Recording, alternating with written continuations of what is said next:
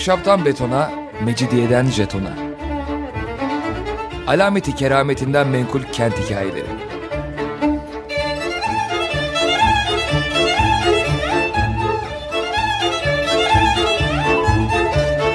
Hazırlayan ve sunan Pınar Erkan.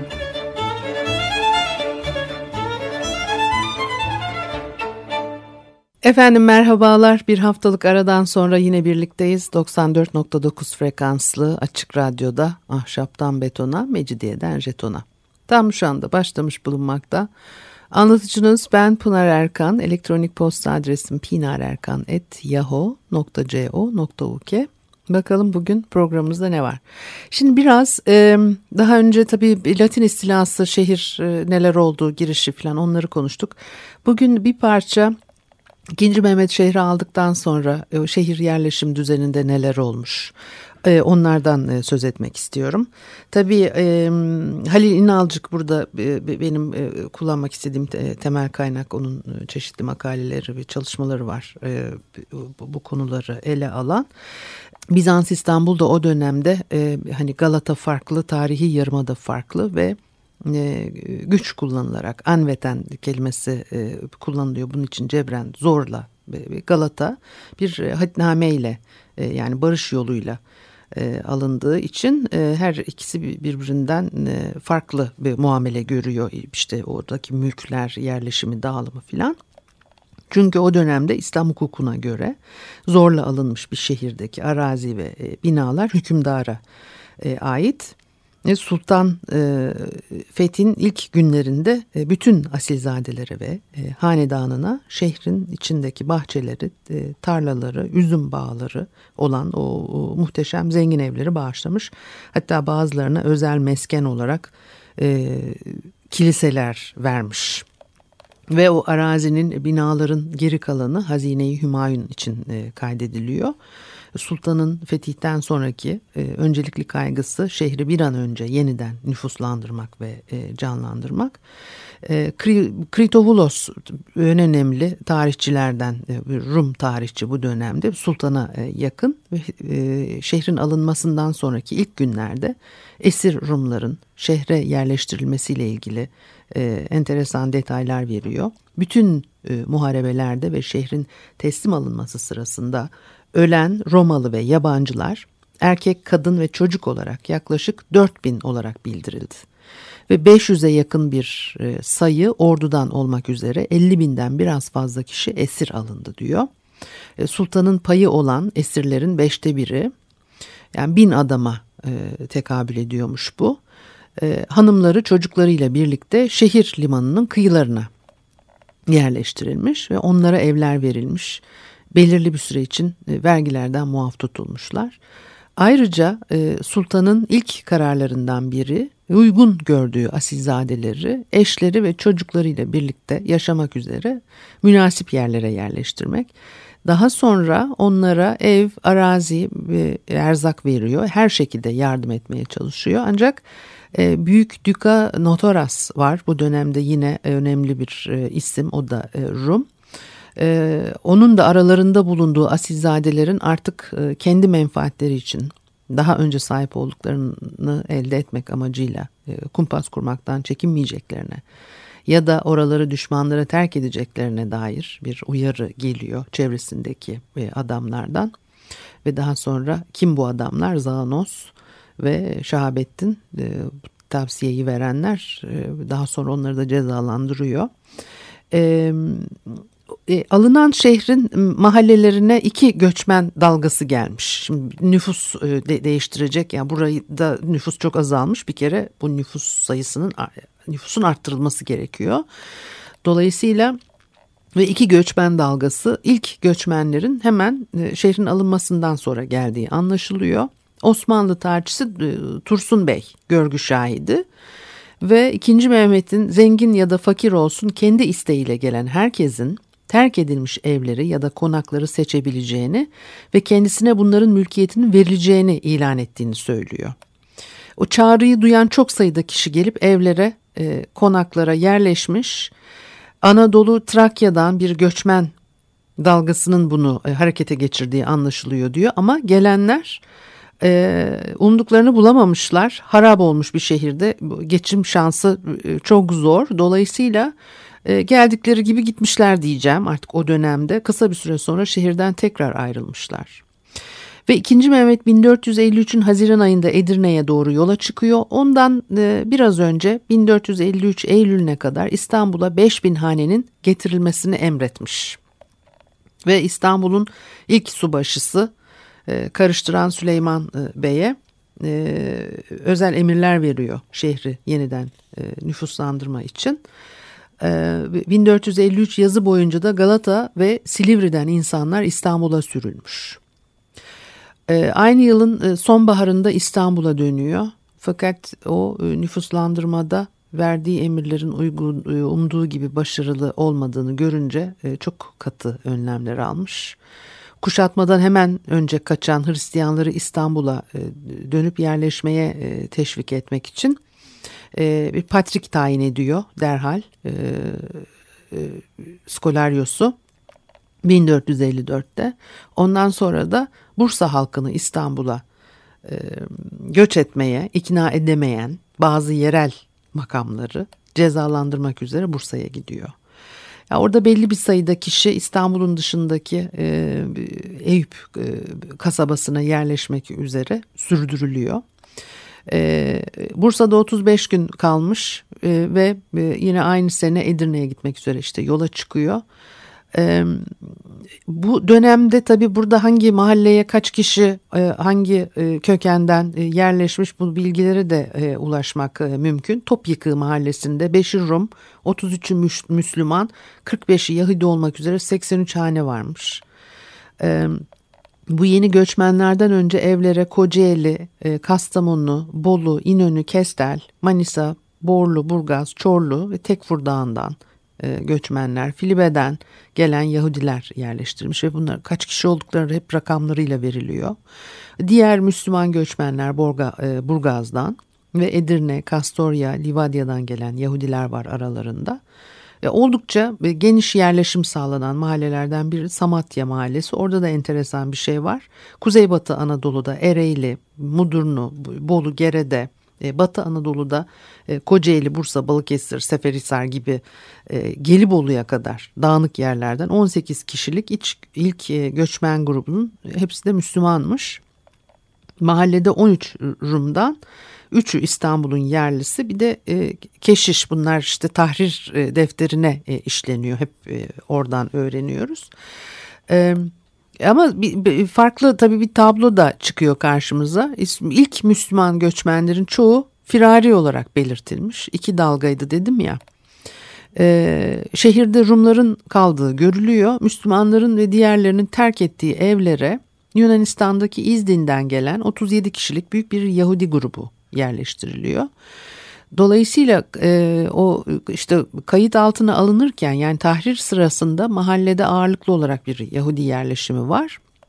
Manastırlardaki sekiz evde o Müslüman göçmenlerin yaşamaya devam ettiği belirtilmiş. E, işte Bolulu Şahin'in terk ettiği bir eve iki Rum yerleşmiş. E, manastır evlerinde Yahudi bulunmuyordu falan. Epey de detaylı e, e, şeyler de öğrenebiliyoruz. E, Fetih'ten sonra şehirde yaşayan dindar Rum halkın sayısı dikkate değer. Bulgaristan'da Lofça'dan gelen Yahudilerin sürgün edilmiş olduğu anlaşılıyor. Altı Mermer Mahallesi'nde Trakya'da Çorlu'dan gelen Müslümanlar çoğunlukta on dört hane. Buradan ayrılanlar arasında Bolu'dan iki hane, Bolu yakınında bir yer Cağ dört hane. Müslümanlar bunlar hep. Ve grupta bir debba, bir fakih ve bir de ahi varmış. Resmi bir izin aldıktan sonra şehirden ayrılmak, bir kere yerleştikten sonra isteyenin şehirden diledikleri gibi ayrılamadığını gösteriyor tabii bunlar. Ayrılan ilk göçmenlerin çoğu firari olarak çünkü kaydedilmiş ve Tursun Bey kaydın amacını, genel arka planını anlatırken, Ee, şehir alındıktan sonra sultan kendi isteğiyle gelip önceki sakinleri tarafından e, terk edilmiş bir evi e, alan ve yerleşen e, kimsenin oranın sahibi olacağını e, e, ilan etmiş. Bunun üzerine zengin ve fakir halk şehre akın ederek evlere, meskenlere yerleşmiş.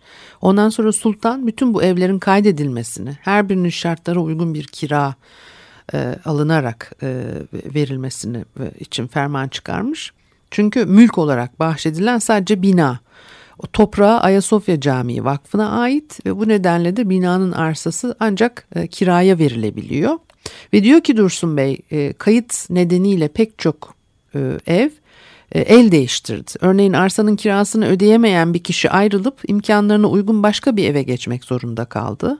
Yani kayıt altına alınınca fiili durum da bir anda değişmiş. Çünkü kayıt altına aldıktan sonra ondan sonra sorumluluklarını yerine getirmek zorundasın. O kayıt tamamlanıp sultana arz edildikten sonra yaklaşık iki bin fıçı, her biri elli bin akçe, yıllık gelir olarak yüz milyon akçenin e, tahakkuk ettiği e, anlaşılmış. Ama hemen sonra sultan lütfuyla kirayı kullarına, tebaasına işte bağışlıyor ve tuğrasıyla E, o ruhsatnameler kira alınmaksızın onlara verilmesini e, e, emrediyor. E, e, müzik arası verelim, ondan sonra devam edelim.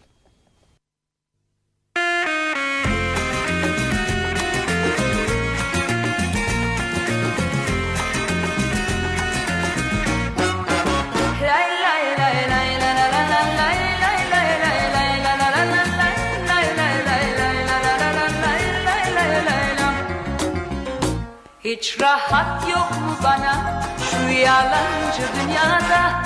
Kimin ne hakkı var ki karışır hayatıma? Hesap soramaz bana kim çıkarsa karşıma. Kimin ne hakkı var ki karışır hayatıma?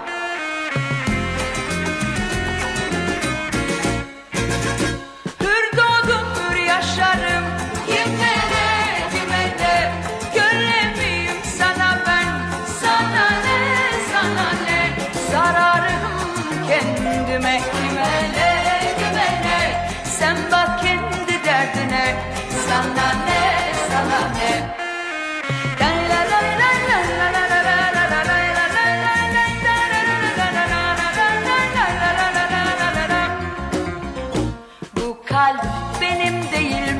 Severim, severim, canım nasıl isterse gezer eğlenirim. Her günüm mutlu benim, kim ne derse desin. Canım nasıl isterse gezer eğlenirim.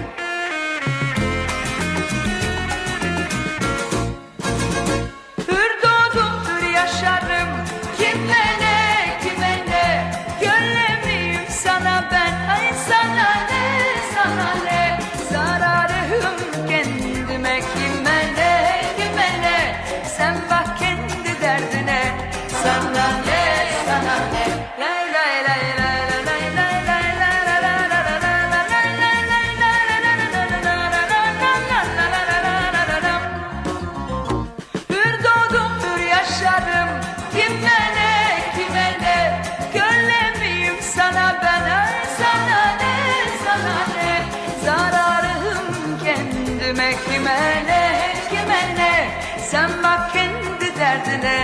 Sana ne, sana ne?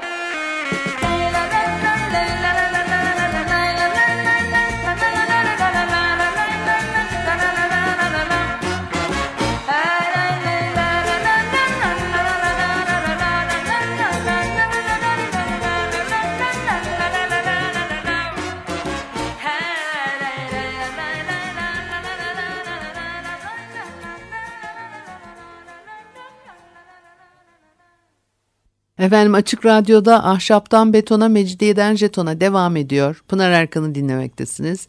Biraz ikinci. Mehmet'in, eskilere gittik. ikinci. Mehmet'in e, şehri e, aldıktan sonra e, nerelere kimleri yerleştirmiş. Tarihi Yarımada dediğimiz bölge tabii. E, ve e, onları konuşuyorduk. bin dört yüz elli üç baharında Konstantinopolis'in önüne ordusuyla geliyor. Ee, ve nüfusu elli bini geçmeyen aslında yarı harabi bir şehirle e, karşı karşıya. E, Latin istilası olmuş. E, tabii şehir bundan olumsuz etkileniyor ve gerçekte başlıca manastırlar etrafında bir köyler topluluğu dönüşmüş adeta. Daha bin üç yüz yetmişlerde Konstantinopolis ve civarı Osmanlı egemenliğindeki topraklarla çevrili zaten bir hani daralmış bir nokta olarak karşımıza çıkıyor. Çevreyle bağlantısı sadece deniz üzerinden sağlanabiliyormuş o dönemde. E, ticareti işte İtalyan deniz devletlerinin kontrolü altında ve ekonomik açıdan da e, Osmanlı başkentleri Bursa, Edirne e, yani di, dikkat çeker hale gelmeye başlamış Bizans İstanbul'un karşısında. E, İpek ticaretinin eski güzergahı İran'dan Trabzon'a, oradan da İstanbul'a uzanan o on dördüncü yüzyılın sonunda artık Bursa olarak e, değişmiş.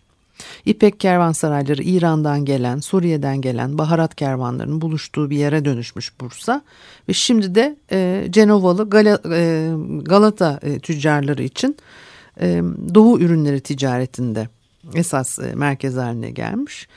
E, dolayısıyla e, işte bu e, Skolaryos'ta hani dedim ya e, Patrik olarak onu atadı diye harabe, fakir, insansız bir şehir olarak tanımlıyor o dönemde İstanbul'u.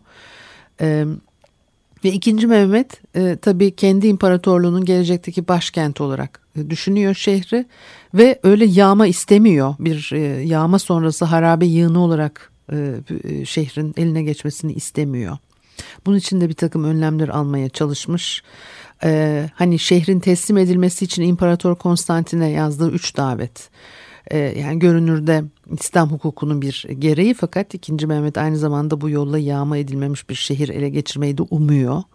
Ee, şehri silah zoruyla almak o amvaten yani kaçınılmaz olarak yağma ve yıkıma e, yol açacak ve e, şeriatın bir gereği olduğu için de e, hükümdarlar askerlerin e, Tanrı tarafından kendilerine tanınmış olan o yağma hakkını tabii ellerinden alamıyor o dönem için, böyle bir şey söz konusu. Venedik donanması denizde bekliyor. Macarların ateşkesi bozarak Balkanlara doğru ilerleyeceği yolunda bir dedikodu çıkmış. Dolayısıyla Osmanlı ordugahında da bir huzursuzluk var. Ve Çandarlı Halil Paşa da fetihten vazgeçilmesi konusunda son derece ısrarlı. Ve son karar vermek üzere bir işte toplanıyorlar. Sultan saldırı karar veriyor ve şehrin yağmaya açık olduğunu duyuruyor. E tabii Osmanlı birlikleri bunu gayet memnuniyetle karşılıyorlar. Fakat e, sultanın bu konuda isteksiz olduğu, yani Dukas ve o dönemde yine bize bilgi veren tarihçilerden bir tanesi. E, İkinci Mehmet'in bu duyuruyu yapmadan önce e, şehre yolladığı elçi imparatoru şehri teslim konusunda ikna etmek için şu argümanları öne sürmüştü diyor. Ardınızda kalacak halkınıza hiçbir zarar vermeden soylular mallarınızla birlikte şehri terk edip nereye isterseniz gitmeye razı mısınız? Yoksa karşı koyarak halkınızın Türkler tarafından esir edilmesini ve tüm dünyaya dağıtılmasını mı istersiniz filan. Sonra e, e, Bizans generali Lucas e, Notarası huzuruna çağırıyor. Şehrin teslimi konusunda niçin imparatoru ikna etmediğini soruyor. E, e, ikna etmiş olsaydı şehrin bütün bu hasar yıkımdan kurtulmuş olacağını e, işte kızgınlıkla eklemiş.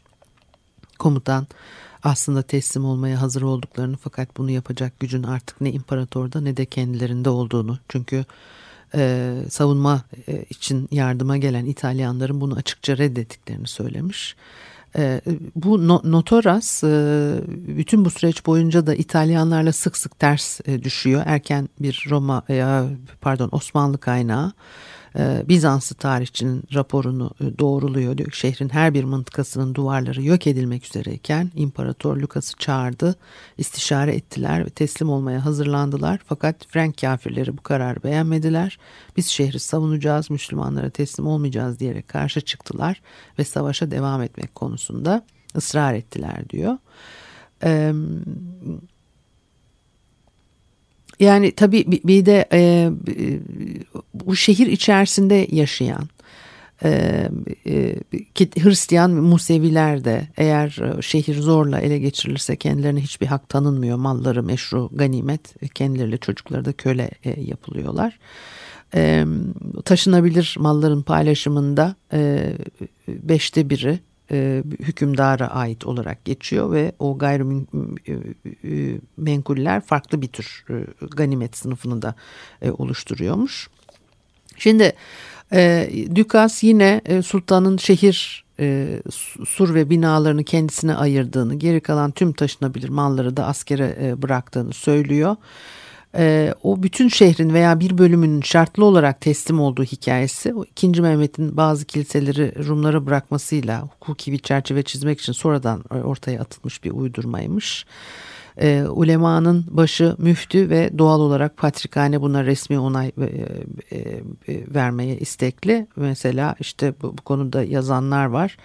E, e, şehir semtlerinin büyük geniş alanlara ayrılmış olmasından dolayı bazı semtlerin son anda yerel yöneticiler tarafından teslim edilmiş olabileceğini söylüyorlar falan. Bu böyle de e, ve üç gün yağmaya izin vermesine karşın ikinci Mehmet ilk günün sonunda buna son vermiş.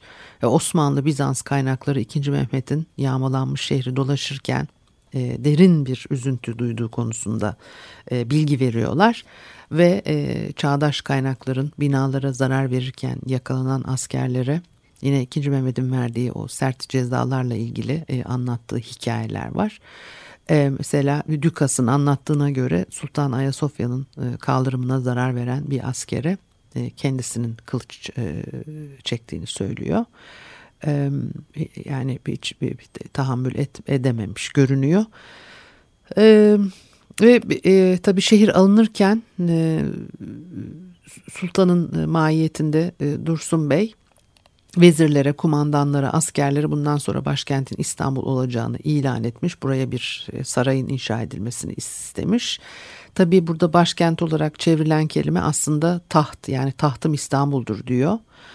E, tahtili olarak e, adlandırılıyor. Ta Orta Asya'daki step imparatorluklarından beri Türkler için e, işte imparatorun Hakan'ın oturduğu kutsal bir bölge. Hakan'ın e, iktidar e, makamı ve e, Hakanlık iddiasının en önemli ön şartı yine bir saltanat bölgesinin fiilen de ele geçirilmesi. Ve e, hiç şüphe yok ki siz Romalıların imparatorusunuz. Her kim imparatorluğun merkezini hakkı olarak elinde tutuyorsa o imparatordur. Roma imparatorlarının merkezi de İstanbul'dur diyen bin dört yüz altmış altıda e, Trabzonlu Yorgo e, sultana e, mektup gönderiyor. Ve ikinci Mehmet ondan sonraki padişahlar e, kaiserlerin tahtlarını işte ellerinde tuttuklarından dolayı kendilerini Roma imparatoru ve bununla bağlantılı olarak da İmparatorların önceden sahip oldukları toprakların tabii yasal mirasçısı olarak kendilerini görüyorlar. Saltanatı boyunca başlıca uğraştığı isteklerinden biri o ele geçirdiği yerlerin yarı terk edilmiş harabe başkentini yaratmak istediği dünya imparatorluğuna tabii uygun bir merkez haline dönüştürmek. Dolayısıyla da böyle bir derin çabası var. Yeniden inşa edecek, işte şenlendirecek, oradaki ekonomik siyasi hayatı canlandıracak ve İstanbul'un yeniden canlandırılmasına dönük sürekli bir çaba, bir eylemle tabii ilgili. Gene bizim en temel kaynaklarımızdan biri Kritovulos. Ee, Osmanlı kaynağı olarak en önemlisi e, Tursun Bey ve verdikleri o detaylı bilgiler vakıflarla ilgili Osmanlı belgeleri, Osmanlı arşiv kayıtlarıyla birlikte karşılaştırılarak kullanıldığında e, Sultan'ın İstanbul'u bir yeni e, Türk İslam şehri olarak kurumları geleneklerine göre kurmak istediğini bir e, belgeliyor. Bunun için ciddi çabaları var. Ee, ve e, Rumlara yönelik tavrı ve e, kendi eline geçmiş olan e, Bizans bina yerleşim yerlerine e, bir, tabii bir e, uygulaması var. E, bunları da e, görüyoruz ve e, şehrin düzenlenmesinde belli başlı ilkeleri takip e, ediyor. E, zımmi e, statüde e, İslam devletinin egemenliğini kabul eden o işte gayrimüslimler. Ve onlarla ilgili bir uygulamalar var. Bir cizye, işte vergi ödemeleri gerekiyor. Ee, Hristiyan bir topluluk. Ee, Müslümanların işte mükellef olmadığı bir işte o vergiyi, cizyeyi ödemeyi kabul ettiği takdirde Müslümanlarla aynı hak ve yükümlülüklere sahip oluyor. Şimdi e, biraz daha e, bu tam tabii böyle hemen e, bitecek bir şey değil bu. Biraz daha devam edeceğim buna. Nasıl bir yerleşim düzeni nasıl ondan sonra gerçekleşmiş. Bu, e, bunu birinci program olarak kabul ederseniz e, haftaya de, devamı için görüşmek üzere. Hoşçakalınız.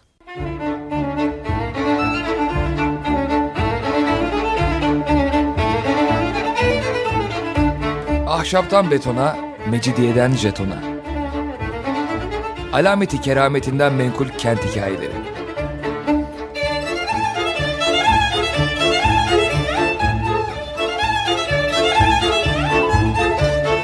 Hazırlayan ve sunan Pınar Erkan.